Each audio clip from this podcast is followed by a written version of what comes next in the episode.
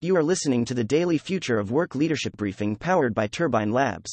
COVID 19 hospitalization surge in southern U.S., September 14, 2021.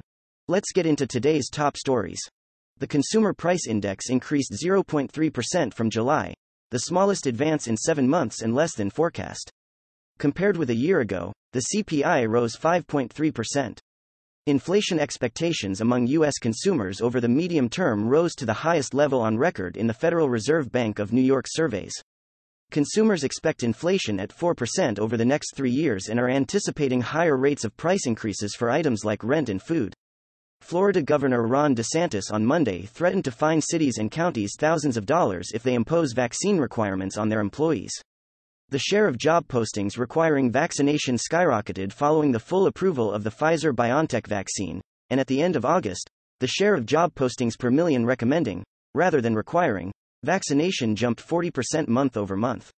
The pandemic accelerated the importance of strengthening supply chains, prompting many companies to invest in resilience, including diversification or the use of advanced technologies to anticipate and minimize risks. Disruptions are slated to increase in magnitude and frequency, one study found companies are expected to experience disruptions lasting at least a month long, approximately every 3.7 years. Hospitals in the southern U.S. are running low on space in intensive care units after the Delta variant led to spikes in coronavirus cases. One in four hospitals now report more than 95% of ICU beds occupied. In Alabama, all ICU beds are currently occupied. Vogue's Anna Wintour said the most difficult aspect of putting on this year's Met Gala was the COVID protocols. The annual fundraising gala, known for its exclusivity and themes, required guests to be vaccinated or provide a negative coronavirus test and wear a mask indoors. Content facts Turbine Labs has tracked 22,403 media articles and blogs and 18,784 social media posts over the last 24 hours. The next Turbine Labs leadership briefing will be delivered on Wednesday, September 15th at 9:30 a.m. Eastern Time. Questions or feedback? Don't hesitate to reach out to us directly.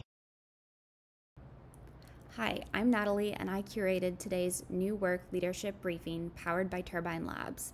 At Turbine Labs, our AI software reads and identifies significant media at 54,000 times the speed of a human reader, so you can take advantage of the most relevant and impactful information without media fatigue or misinformation.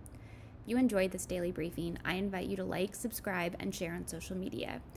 To obtain this briefing every day in your email inbox, subscribe by visiting turbinelabs.com and clicking subscribe on our free briefings tab. Thank you for listening.